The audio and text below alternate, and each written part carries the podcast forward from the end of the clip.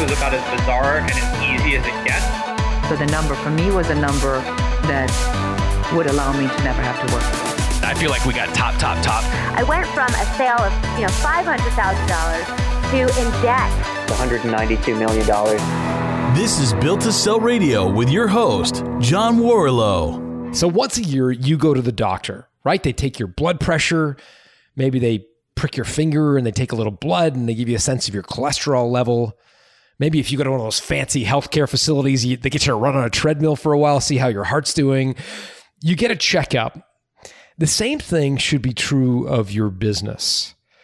When we look at your business through the Value Builder score, we're going to look at it through eight key drivers that acquirers care about. Whether you want to sell your business immediately or in 10, 20 years from now, these are the eight factors that business buyers care about. Knowing them now will help you maximize the value of your business going forward.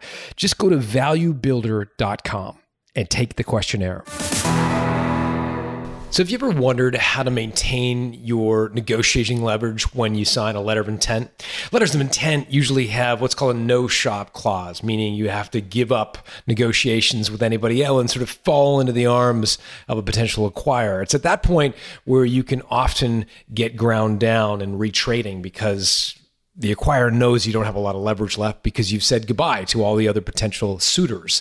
Well, my next guest, Mike and Ganesh from OpEx, found themselves in that situation, but I think did a tremendous job of maintaining leverage, which they'll explain how they did it in this episode. Lots of good stuff in OpEx's acquisition by Llamasoft.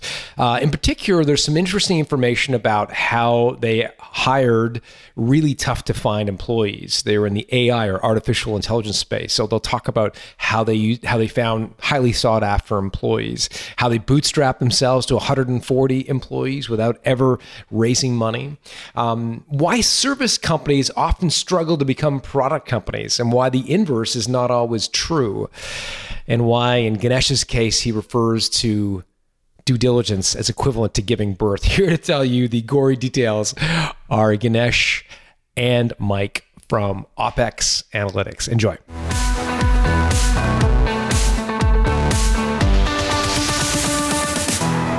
Mike and Ganesh, welcome to Built to Sell Radio. Well, thanks for having us. Yeah, thank you. It's how did you two crazy characters get together? Like, give me the backstory on how OpEx came to be. Ganesh, why don't you tell us? Yeah, absolutely, uh, John. Before we get there, I want to say a big thank you to you and your show because you know we've been big fans of your show, and we always dreamt of being on the show while we were going through the diligence processing. Hey, how would oh, we great. respond to these questions? Hopefully we'll get there one day. And if we get there, what, how will we answer these questions? So uh, thank you very much for, for uh, what you're doing here. That's very generous, guys. I really appreciate that. I'm glad you guys found some value. So, how did you guys get to know one another? Uh, absolutely. So, so you know, we go back a long way, Mike and I. So, I was a you know junior uh, consultant in in one of the you know software companies uh, I joined. That was my second job out of uh, school, and Mike was one of the top guys in that company. That is back in 2007 right? So you know that company got acquired a couple of times. Uh, went to a company called iLog, and then iLog got acquired by IBM, and we worked together through that whole process. Um, so the founding story goes back to 2012, right? And I was deployed in in Asia Pacific, and you know I was in Manila, and Mike was visiting me from US, and you know we were in a traffic jam and traveling from one place to another. Anybody who's been to Manila can tell you that it's you know it's, it's a city of traffic jams. So we had a lot of time together in these uh, traffic jams, and you know, and I'd say you know I kind of proposed to Mike saying, hey, would you ever consider working with me on a business idea? And he said yes, and as they say, the rest is history, right? So uh, Mike, you want to add to that, and what what the company well, what was the idea, Mike? Like, what what were you guys setting setting out to do? Like, what what was the original genesis behind OpEx, and what was the idea? Yeah, so the big idea was we were going to take what we knew about supply chain optimization and combine it with this new field that was emerging called machine learning. So that was like okay, a big buzzword so at the time. And dumb said, down that for me. So supply, would you call it supply chain? Supply chain modeling, supply chain optimization. It's it's okay, basically figuring so out. Is, Yes, go ahead. Figure it out what? It's figuring out how do you get you, you make orange juice, how do you get your orange juice from your factories to the warehouse to the shelf so that you can buy it. And that's what's uh, the customer pain point? Like, don't I just put it on a truck and the truck shows up at the grocery store and Bob's your uncle? Like, what? Yeah, what you why can- is? you would think about that, but it's you have to figure out, you know, which truck do you put it on? How do you route that truck? Um, how, where do you send that truck to? Because it usually goes to a distribution point first. Where should those points be? Which factory should I even make the product in? So all those all those little decisions that add up to how do you do this efficiently?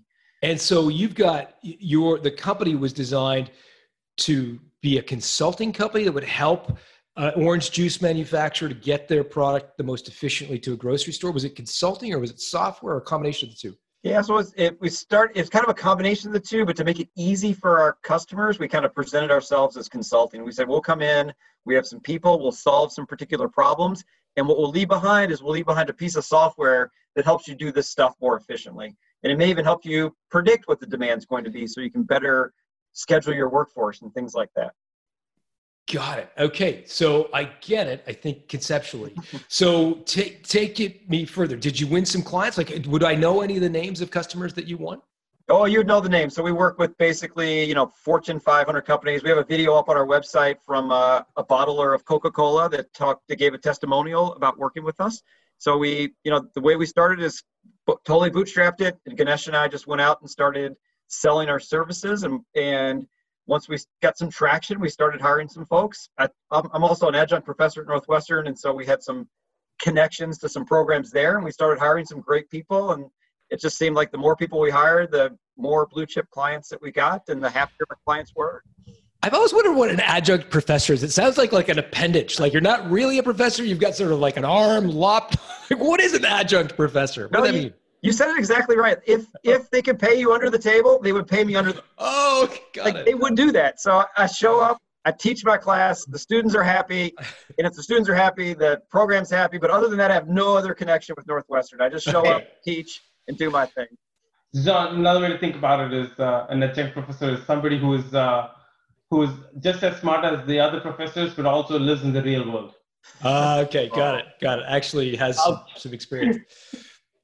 I'm looking forward to getting the the the uh, the social media blast about putting down press. Okay, so get, let's get into it. So, Ganesh, take me through. Take me through. I mean, we don't have time for the whole story, but from a taxi cab in Manila, you come up with this idea. Eventually, you got to 140 employees Right. like fill in the blanks for me is is there a it, was there an inflection point where things started to really grow beyond just you and mike Oh, for sure, right? I think uh, you know we, we we got a project or two, right? As we were talking to customers, and we we got to a point where we could hire four or five people, right? And you know I can't name this customer, but we we got a chance to kind of co-innovate with one of the largest uh, you know fashion companies in the world, right? Okay. And there we kind of discovered our business model, if you will. We nailed what we are all about, working with that customer for about six to 12 months, right? Uh, and they gave us a lot of business and, you know, we grew to a, you know, significant seven figure business just working with them. And we had other customers too, but we kind of nailed our business model working with them. And then we knew we went to market with that message saying, hey, we're the co-innovation partners.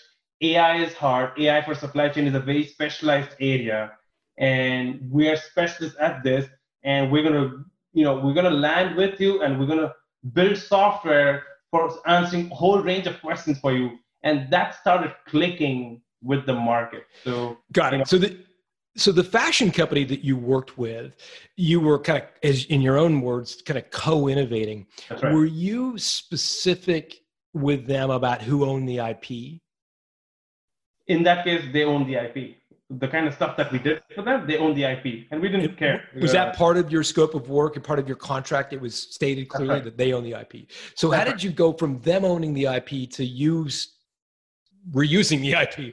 You know what I mean? yeah we, we, we didn't have to reuse that ip so when, when you go from a fashion company to a, a cpg company from a cpg company to a transportation company the problem statement changes it's a different set of ip that you create right so so we, we, were, we were getting good at that stuff as we were getting good at that stuff we also realized that hey there are unique blocks that all these customers need and no one has commissioned us to work on that piece right For example, we have a platform for deploying apps. Nobody commissioned us for do, building that. We, by that time, when we were up to about 15 to 20 people, we had enough funds in the company to say, hey, we're going to start a software unit inside the business that's going to build software that we think all other all customers would need, right? So, so about the 20 people mark, we kind of had two parts to our business. One, where we are co-innovating with customers, as Mike said, that's the service angle. On the back end, we're creating IP that's independent of the work that we were doing with customers. And Mike, how are you guys financing this growth when you went from project-based consulting, if you will, and a few handful of bodies to building a piece of software that you could reuse? Did that require outside investment, or how did you guys finance that? So we fin- we financed everything uh, with cash flow from our, our projects. So the whole thing was 100% bootstrapped. And as we started building some of the product, we did it probably slower than we would have if we would have brought in capital. But I think we made a decision that we were going to just build the business based on the revenue and, and basically based on the profits that we were making. And, that, and, and so did you guys take a haircut on your market rate salaries during this time Ganesh is laughing.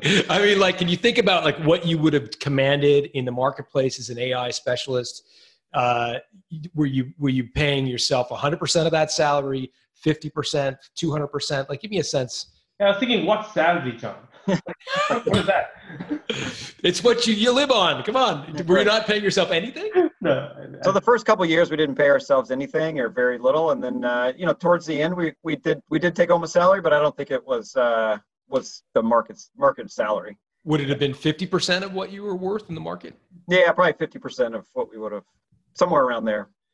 So you're you're investing personally in this business all along the way. So yeah, so it really is it, you're all in. Uh, yeah, it's not and, outside and money. Not, you know what will help you know the listener understand is you know we came from a product company background, right? So this idea of doing services, co-innovation on the front, and doing software on the back end you know, they usually say this idea is not a great idea, but you know, the thing is the co-innovation was a new thing that we were doing. Services was a new thing, and we were finding traction. Market was accepting that. But in the back end, the software side, we came from that DNA. We were software people who were doing this new business model. Right. right. So when you say it's not usual, most software, or, sorry, most services companies dream of having a software product. Right. That never works. But the other way around, adding service onto a software DNA, that that usually has got better traction or better. We would that in retrospect, uh, that that's why it worked out for us.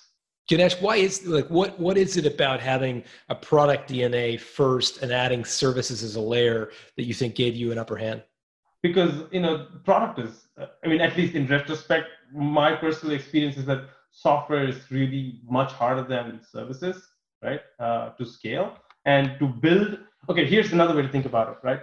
Uh, it takes many iterations to build the right software right? And the more experience you have the stronger your dna component in that the fewer iterations it takes. So you you we didn't have the funding to fail three times and get it right the fourth time right? We had the funding to try once and get it right the first time. And the DNA kind of helps us to go in with the confidence that what we're building is what the customer needs and what the market needs. And having the services front end, you get the validation very quickly because our people, our data scientists, were consuming our software and you know we had a huge base by that time 50 60 80 uh, users internally who were consuming our software and we get that validation. So, the product enhancement did not require a paying customer for the software. Our folks are validating that what we're building was the right thing. So you're reading your own dog food, as that old expression. Pretty much.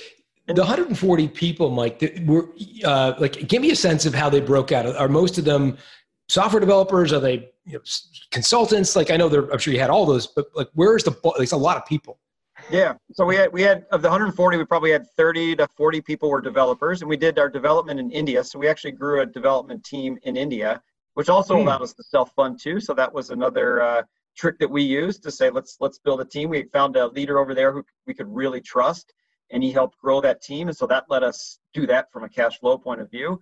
And then probably the the remainder of the people, you know, we had a handful of people doing doing marketing and admin kind of stuff and keeping things going, but the vast majority were the hot data scientist consultants. You know, it was like uh, that that commodity of folks that were doing you know the, the that trendy field doing data science. And how did Ganesh? How did you guys go about recruiting? Because data scientists, I mean, like the only people I can think of that would be harder to recruit for would be AI specialists. And you're like you're like matching them together.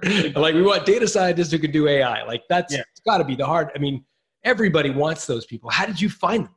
Correct. I, I think uh, you know we got very very lucky there because you know I think when you hire a data scientist, I mean th- that could be a podcast by itself, but you know we understood what they were looking for. They were looking for good work, right? Um, good culture and good coaching I think those are the three things they were looking for. And you know, good coaching is something we could solve easily because you know Mike's professorial background and the original seeding of the company was with the kind of people that they would all want to work with, right? Uh, uh, good work is because we were working with multiple companies in different industries. Uh, you know, there was always a platform for, and, and the terminology we were using even with our clients was co-innovation. This was not run-of-the-mill consulting work right? So the diversity of work existed and the depth of work existed. And finally, uh, you know, the culture is something we had to work very hard on. And, you know, we went very first principles on that. Like, you know, it's like, you know, everything that we had to do, we were like, what's the right way to do it? Instead of coming up with the bias of background saying, here's how things should be done, we were, we were lucky enough to, to recognize that this is a new kind of business, right? It's like and what will work here has to be thought through instead of saying, hey, here's how I did things in this big software company or this big consulting company, because it's neither of those. So we were able to be first principles on a lot of the cultural stuff. Mm. What triggered you to want to sell this company?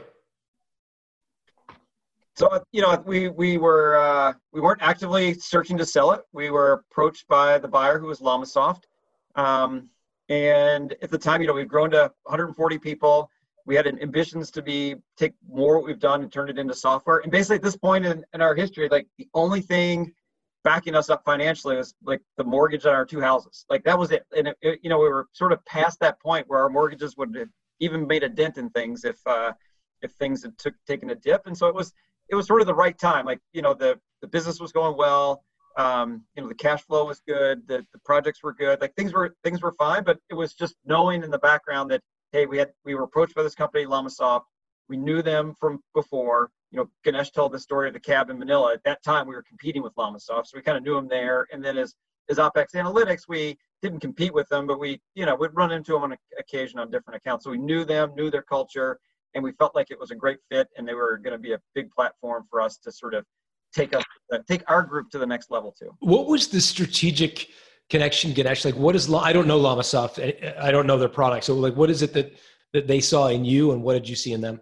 Yeah. So, so a little bit about Llamasoft, right? I mean, when you think about you know, Mike talked about solving supply chain problems, right? So there's a specific area in supply chain problem solving called supply chain design, right? This is how you structure your supply chain so that it can run efficiently. Eh, mm-hmm. You know, so so they built the software for that kind of work. So they had, you know, pretty much every Fortune 500 company that has a supply chain, not the insurance companies, but that has a supply chain, you know, Llamasoft is a vendor to them in supply chain design, right? So, Got it. And so, so it sounds like they were a competitor, like a competitor of yours. Uh, so, so I can understand why you're saying that, but so they were in the standard software for supply chain design, and what we uh, worked on was how do you bring this new space of AI to solve all kinds of other problems in the supply chain. So it's it's puzzle solving, and when you think about it, right? But puzzle solving as a structured problem, the, the original design of a supply chain. But we came in with co-innovation.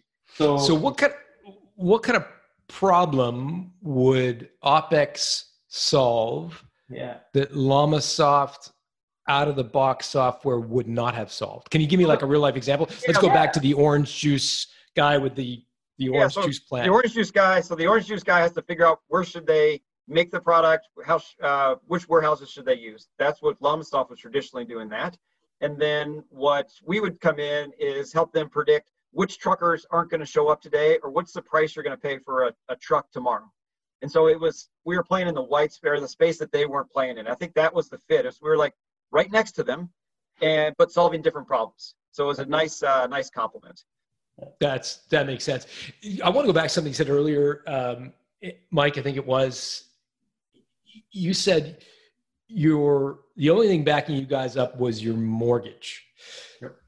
So, and and and had things gone south, even the mortgage probably would. So what I'm interpreting you to say is, okay, so 140 people. I'm imagining that um, those are not inexpensive people. Right. So your payroll is millions of dollars a month. I think Absolutely. certainly million, if not multiple millions of dollars a month.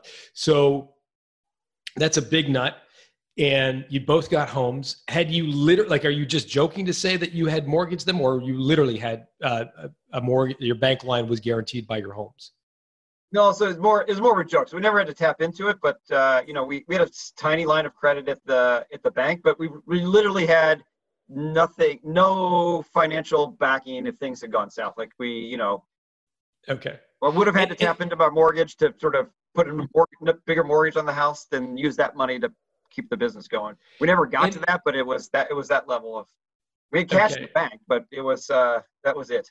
And what what did you, did you have any sense of what you thought the company was worth? I, am guessing you guys had those conversations between you. Um, did you have? Uh, it, it, if you don't, if you can't share the number, I, am you know, I, I, that's okay. I'd, right. I'd, be curious to know uh, sort of how you arrived at the number. Like, did you think it was a multiple of revenue or EBITDA? like how did you think about valuation so yes, we, yeah, go ahead, Mike. yes we sort of thought about it you know we were partially consulting and we knew that that had one set of uh, figures and then we were partially software and we were we kind of felt like our valuation would sort of fit in with uh, with those numbers and then to be honest you know we weren't we weren't uh, we talked about what we thought the value was and the ai companies were kind of a hot space um, 2019 for sure and probably even even now so we were we sort of had some sense of what we thought the company was worth. What what multiple of revenue? Give me a range, Ganesh. Would you have said the software revenue was worth, and the and the uh, and then what what do you think the, the services revenue? I mean, just a broad range of whatever multiple. Yeah, so I think I think uh, if you had come in as a pure services company, you know, you'd be in the 2x to 3x kind of range, right? Uh, uh, 2x of revenue or EBITDA? Yes, it's revenue, right? I mean, this is a hot space, so you don't, the metrics is usually not EBITDA, it's, it's just straight up revenue, right? And there were some, you know, hot shot software startups, like, you know, big time start, startups uh, who, who were founded in 2017, 18 kind of time frame, who, you know, by that time AI had kind of had become a standard playbook on how to start a new AI firm. And what we heard was they were raising funds at the 10x kind of valuation, if not more. Right? So you're thinking somewhere in that range of, of revenue multiple, and and so I'm. Is this a? I mean, I know you've been successful in other businesses and you've gone through other exits, uh, but I'm guessing your shares of OpEx were at that time a even if you're using the, the lower end of that valuation range, right. a fairly significant part of your net worth. Would that be fair to say? Pretty much. Yeah. It's a very easy, fair statement to make. Yeah. Yeah. And same for you, Mike?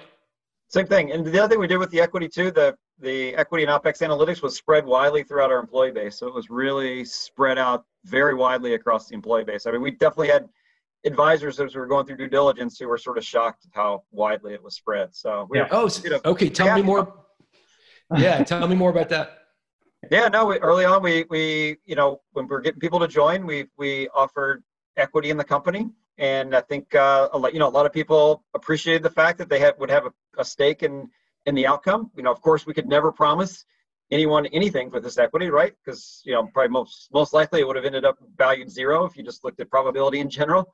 Um, hmm. But but we were, I think, fairly you know as, as part of our principles that we wanted to be able to offer lots of people equity in uh, in the company, so that they all had a stake in this thing. Yeah. So John, actually, significant equity, right? Uh, and you know, when you're thinking about, hey, how do you, you know, recruit and retain data scientists? Part of the secret sauce was, look, you own a significant part of this business. I mean, you know, they knew as a percentage what percentage of the business they owned, right? It's not just you know, throwing some numbers at them and saying, you know, X thousand options. It, they don't mean anything right? Again, being first principles, we're like you own X percentage of the company as of today, right? So I know a lot of uh, people listening to this will have gone through machinations in their mind about how do I share equity? Is is it options? Is it phantom equity? Is it real equity? Maybe talk me through how you guys landed on your your program. Uh, and my follow up question, in case you want to answer it as part of that, is it sort of if you had to do over again, how might you structure it differently? Hindsight being twenty twenty.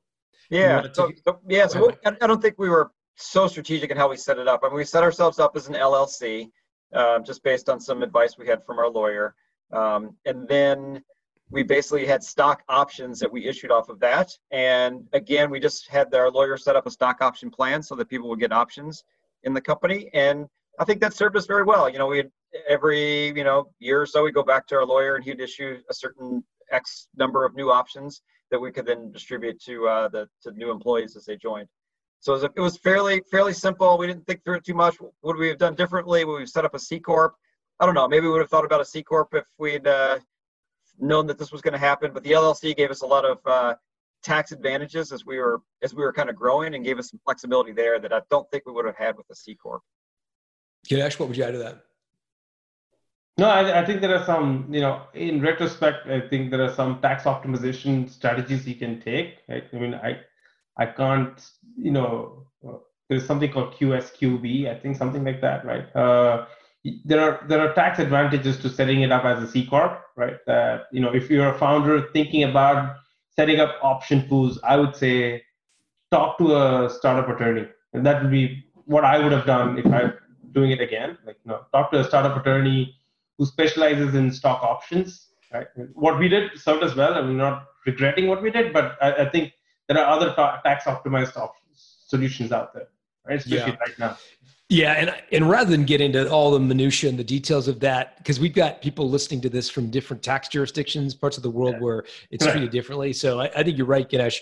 I, I would recommend anybody, you know, talk to uh, an attorney who or a lawyer who really specializes in this. Also, talk to an accountant who specializes in in in this stuff because it gets way past my pay grade very quickly, and and it it also varies by geography. So, but it, but I think you're right that um, doing it up front often allows you to to either save a lot of money or or or potentially make different decisions if you're if you have that luxury. So, right. but but back to my original question. So yes, you shared some equity with key employees and employees along the way, but I'm but I'm still hearing, and just I want to validate this that that your shares in opex, the ones you personally held, were still a significant part of your personal financial situation. Is that fair to say?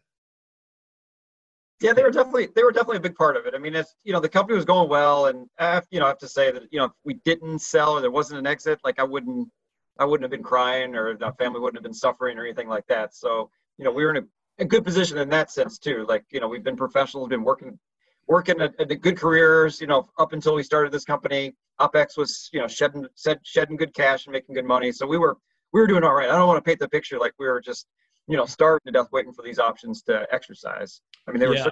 a, you know, a nice, nice part of our, uh, our total net worth in some sense. But if it hadn't happened, it there'd be no difference between how Ganesh and I were living today versus then. So, yeah, yeah, yeah. And, and I guess part of me is wondering about the follow up question, which is like, so why sell if if the if the if the big win is not going to make much of a difference to you yeah. personally, you're already yeah. doing well. Why bother selling?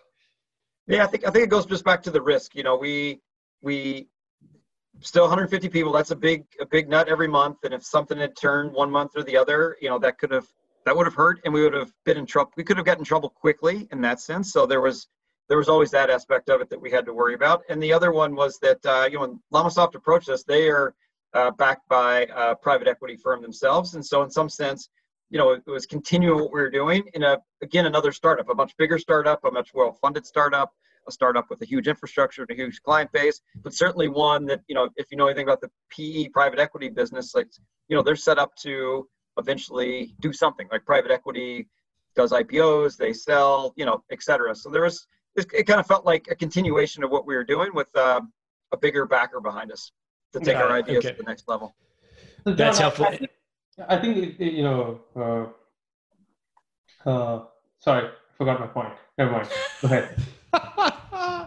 Sell your company and you lose your mind, Ganesh. No, I, I got my point back. Okay, I got my point. No, I got my interrupted. point back. No, so, so we were struggling with this, like you know, in trying to think about how to think about this because uh, you know, Mike and I were, we knew that even in the worst case scenario, something bad happens, we would be just fine. Like you know, it's like you know, we gotten to the point where financially we would be okay, right? Uh, and you know, one one trick we use is, hey, let's think about employee number three, employee number four, employee number five. What about those people? Like, how would how would it play out for them in one scenario versus the other? And that kind of made it easier for us to make the decisions that we made. Got it. Got it. That's helpful. And so take us through, you mean, you know, you- you've listened to a few of these episodes before. Eh, You know, my question is going to be, so how did you kind of go about shopping the company? I mean, Llamasoft, great. You got an offer. Did Yeah. you go and, and hire a banker and sort of tart it up to, to sell and, and, and get some competitive offers? We didn't. So we, um, you know, what we ended up doing was Llamasoft approached us, and we weren't, you know, we weren't in the position to shop the company around. We did not have a banker. We were sort of talking to some bankers, but we hadn't signed anything and didn't have anything firmly in place. And Llamasoft came with an offer, and I think we went back and forth a couple times and kind of came up with um, with a price that was agreeable to both sides. And then sort of from there we kind of started the process so we weren't we were never in we never felt like we were in a position to shop it around competitively or go out and look and we felt like the offer and everything else that Llamasoft brought like the culture and their future prospects felt like uh, felt like the right uh, package and we knew that if we'd walked away that that offer might have gone away and there might not have been a better one down the road and it would have been a lot of effort to get to a better one so we had Ganesh had to go back and forth on that uh, trade-off it was, it was a tough decision did we did we know we were making the right one, right decision? No, you know this, but this is how this one played out. Mm-hmm.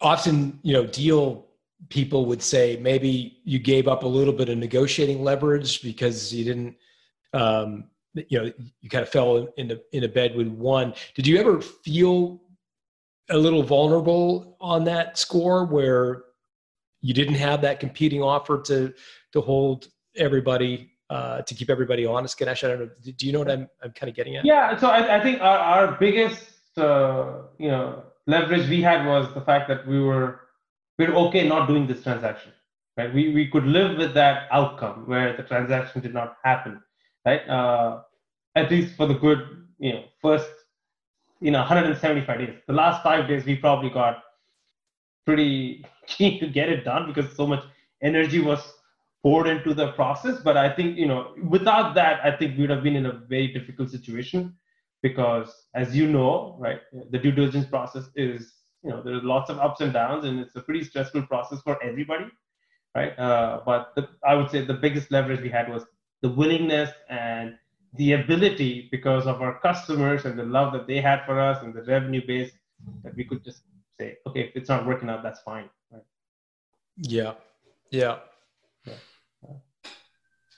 That makes sense. What was the most difficult part of diligence? I think the the most difficult part was just the the time commitment. You know, as as the way we were set up, Ganesh and I were very involved in all the day to day operations of the company. So trying to keep the company running and then trying to do the due diligence. And as as a much smaller company and we were pretty lean, like we didn't we didn't have other departments to lean on. So it was all the questions came through Ganesh and I basically. And so that it was just uh the hardest part was just the the the time and just all the details about all these different business functions that we didn't have people that we could rely on to answer those questions. And, and because you guys are so integral, I'm assuming that a, a fairly big part of, of your deal was an earnout where you were asked to stay on. Is that fair to say? Oh, absolutely. So we're Yeah. definitely asked to stay on. Like, uh, it, I mean, we're a people business, so the the buyer, Llamasoft, definitely wanted you know the people to stay, and uh, you know, lawyers are pretty smart. Like, I'm pretty sure if I read the fine print, like I probably signed away my kids somewhere if I leave uh, leave this place. So you know, we and, and we kind of went into this deal like not looking to exit out get out of this business, but to to continue it in this sort of this phase two here. So did you carry some equity into the new enterprise? We did, yeah, yeah. So the you know the without getting into the details, but there was there was definitely there was definitely some of that too, where we carried some of the equity into the into the next phase here. So there's, I'm assuming there's some cash up front. There's a bit of an equity carry where you you held some equity in the new, and and an earnout where if you hit certain milestones, in the future there's an extra payment of some sort.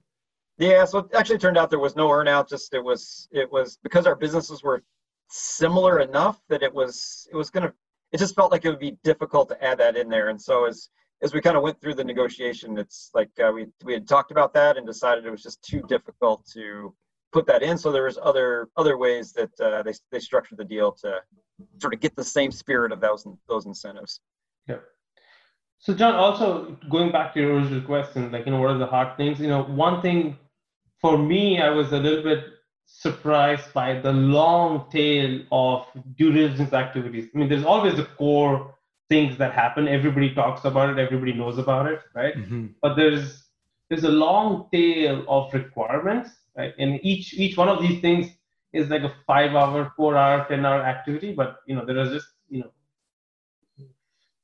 five, six, seven dozen of these of these small small things that you know that kind of took us by surprise. Give me an example of something that surprised you personally, like that was so detailed, so into the weeds that you're like, really, you want you want to know that?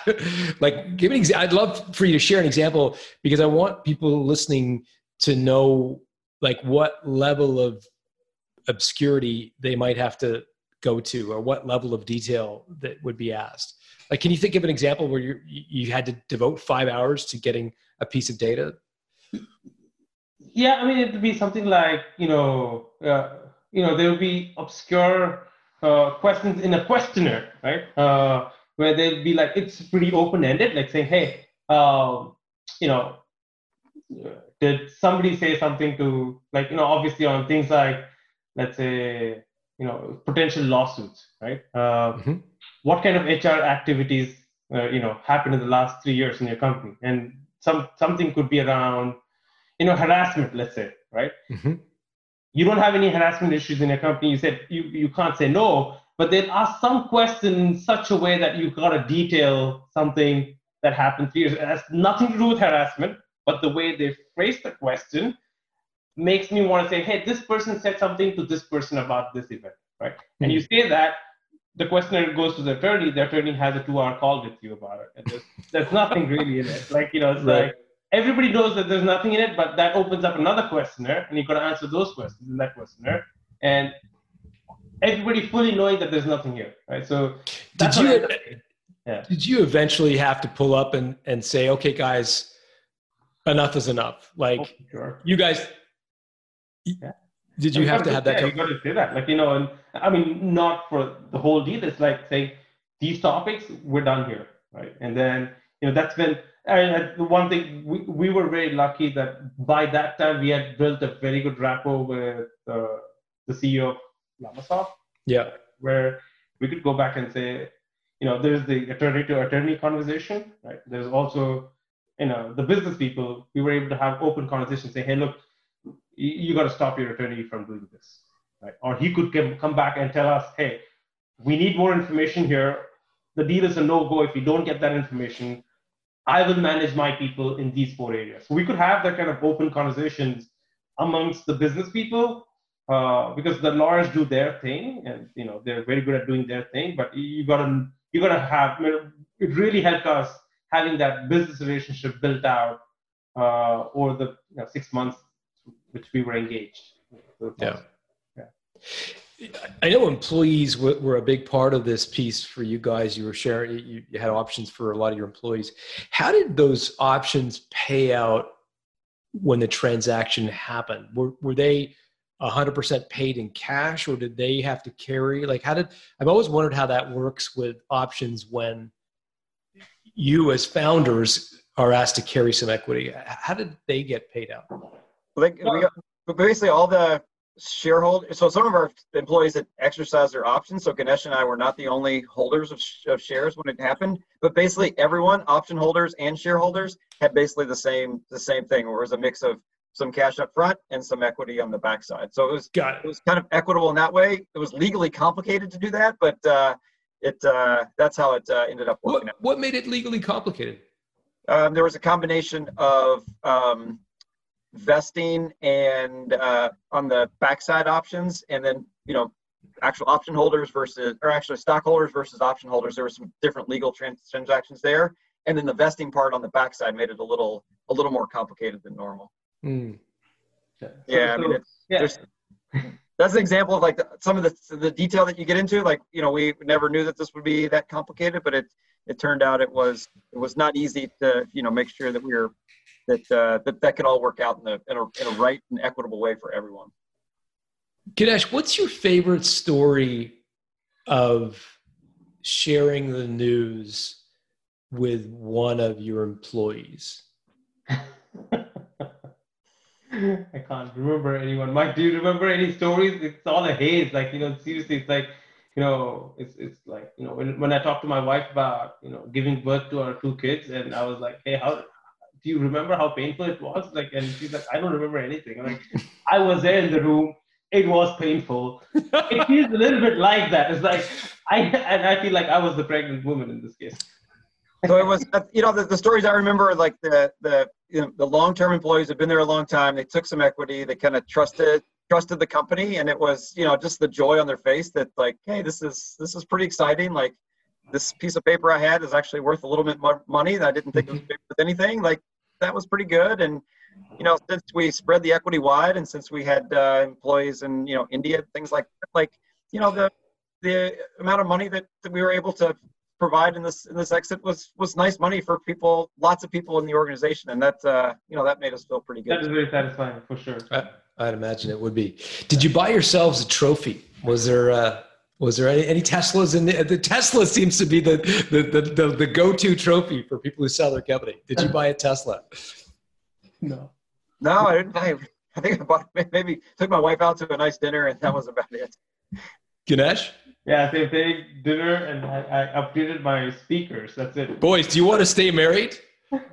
Let me give you a tip. When you sell your company, you got to do better than dinner. All right, just, just, All right. just a little tip. It's not, take it for what it is. yeah. I'm just teasing.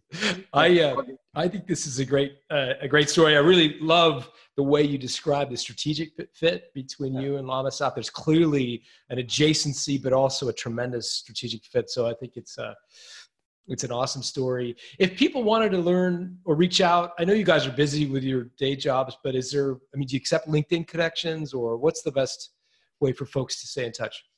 Absolutely. Yeah, LinkedIn LinkedIn's probably the best way. You know, it's pretty easy if you go to Llamasoft. I think you can find our profiles and our email addresses there too. So it's relatively easy to to reach out to us. To track you guys down. And Yeah. we'll put we'll put the spelling of your uh, first and last names, both of you, in the show notes so, so people can uh, can search you up on Llamasoft's uh, website. Um, this was a real a joy. I, I wish you guys all the best in this next chapter, and uh, I'm so thrilled you took the time to do this. No, John, thank you very Yeah, much. thank you, John. We was all appreciate it. Yeah. Cool. See you.